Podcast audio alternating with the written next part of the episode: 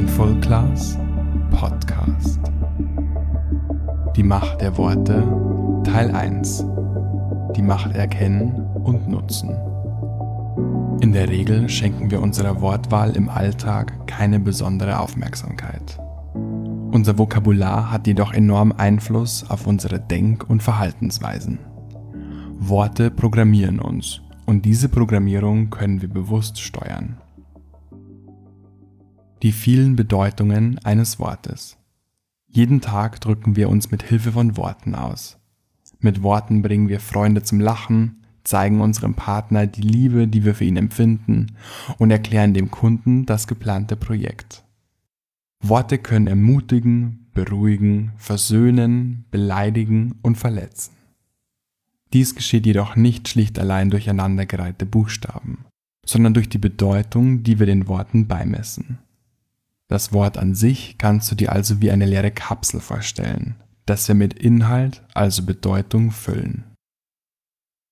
Die persönliche Bedeutung. Wir haben mit der Zeit gewisse Erfahrungen gemacht und sind zu Erkenntnissen gekommen, die einem Wort eine neue oder weitere Bedeutung gegeben haben. Das geschieht unbewusst. Niemand macht eine Erfahrung und sagt, oh, dem Wort XY verleihe ich jetzt eine neue Bedeutung. Diese Neubefüllung von Worthülsen geschieht also automatisch. So könnte zum Beispiel der Begriff Arbeit bisher mit Geld schaffen, muss getan werden, macht keinen Spaß verbunden gewesen sein. Nach einer beruflichen Veränderung kann es dann zum Beispiel mit persönlicher Weiterentwicklung, Visionen umsetzen und Geldverdienen assoziiert werden. Die gemeinschaftliche Bedeutung. Eine Gruppe von Menschen, die in irgendeiner Weise regelmäßig miteinander zu tun haben, hat einem Wort eine bestimmte Bedeutung gegeben. Diese Menschengruppe kann zum Beispiel eine Familie, ein Unternehmen, ein Freundeskreis oder ein Verein sein. Innerhalb dieser Gruppe weiß jeder, was ein gewisses Wort bedeutet. Unsere Eltern beispielsweise füllten tausende Worte mit Inhalt, den wir für Jahrzehnte oder vielleicht bis an unser Lebensende nicht mehr verändern. Die Inhalte, die wir als Kind vermittelt bekommen haben, sind oft wie einzementiert. Die Familie hat wahrscheinlich den größten Einfluss auf unseren Sprachgebrauch und unsere Wortwahl. Die kollektive Bedeutung. Jedes Kollektiv gibt gewissen Wörtern eigene Bedeutungen. So nutzt zum Beispiel jede Berufsgruppe bestimmte Begriffe in einem eigenen brancheninternen Kontext. Weitere Kollektive sind zum Beispiel Länder, Städte, Generationen, soziale Schichten, Bevölkerungsgruppen, sexuelle Orientierungen, Interessensgebiete etc. Die gesellschaftliche Bedeutung. Der gesellschaftliche Sprachgebrauch wird täglich von den Medien beeinflusst. Die Inhalte, die der Mainstream stetig konsumiert, prägen die Wortwahl und füllen Worte mit neuer Bedeutung. Bei all dem ist es wichtig zu verstehen, dass jeder Mensch Worte anders interpretiert. So kann ein gesprochener Satz für drei verschiedene Menschen etwas völlig anderes aussagen. Babylon lässt grüßen. Unsere Gedanken, unsere tägliche Programmierung. Wir kommunizieren nicht nur mit anderen Menschen, sondern auch mit uns selbst. Dabei kleiden sich unsere Gedanken ebenfalls in Worte. Die Art, wie wir mit uns selbst sprechen, kann uns bestärken und motivieren, aber uns auch klein machen und entmutigen. In der Regel denken wir nicht darüber nach, wie wir mit uns selbst reden. Es ist über die Jahre hinweg entstanden, ohne bewusstes Eingreifen von uns. Leider sprechen wir oft mit einem Tonfall mit uns, den wir sonst keinem unserer Freunde zumuten würden. Kritisch, zweifelnd und schimpfend. So ertappe ich mich immer wieder dabei, wie ich mich kritisiere. Das Projekt hätte besser laufen können. Wie ich an mir zweifle. Bin ich wirklich schon bereit, meine Gedanken in einem Podcast zu veröffentlichen? Und wie ich mit mir schimpfe. Das hätte dir früher auffallen müssen. Was hast du dir nur dabei gedacht?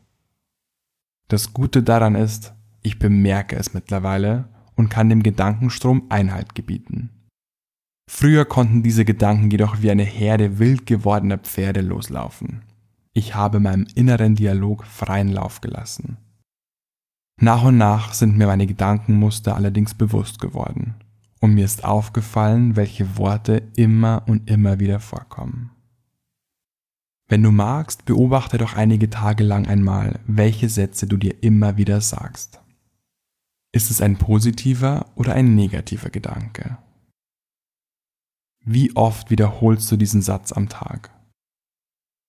Beschäftigt er sich mit der Vergangenheit, dem aktuellen Moment oder der Zukunft? Bringt er dich deinem Ziel ein Stück näher oder ist er hinderlich für das Erreichen deines Ziels? Vergrößert der Gedanke dein Ego oder dein Herz? Welche Worte kommen dabei immer wieder vor? Abends die inneren Stimmen nochmal Revue passieren zu lassen und in einem Notizbuch zu notieren, kann sehr hilfreich dabei sein, seine eigenen Gedankenmuster besser verstehen zu lernen. Zu Beginn wird es noch anstrengend sein, seine Gedanken zu beobachten. Eine permanente Beobachtung ist zudem auch gar nicht möglich. Bereite dir dabei also keinen Druck, es braucht eben Zeit und Übung. Bis sich eine gewisse Routine eingestellt hat, können wir unsere Emotionen als Hilfsmittel nutzen. Immer wenn eine Emotion eine Welle schlägt, ist es ein guter Zeitpunkt, kurz innezuhalten und den gerade gedachten Gedanken wahrzunehmen. Mentale Programme werden Realität. Unsere täglichen Gedanken programmieren uns und unsere inneren Programme bestimmen unser Handeln und damit unsere Realität. Die folgende Weisheit verdeutlicht sehr schön, was ich damit meine. Achte auf deine Gedanken, denn sie werden zu deinen Worten. Achte auf deine Worte, denn sie werden zu deinen Handlungen. Achte auf deine Handlungen, denn sie werden zu deinen Gewohnheiten. Achte auf deine Gewohnheiten, denn sie werden dein Charakter. Achte auf deinen Charakter, denn er bestimmt dein Leben. Wer ein bewusstes Leben führen möchte, kommt also nicht umhin, sich mit seinen Gedanken und Worten zu beschäftigen. Sie weisen den Weg, dem unser Leben folgt. In der nächsten Episode werde ich das Thema fortführen. Ich werde darüber sprechen, wie wir unser hinderliches Vokabular durch förderliches ersetzen, wie Menschen sich gegenseitig mit Worten beeinflussen und wie wir bewusster damit umgehen können. Bis dahin, euer Florian von Mindful Class.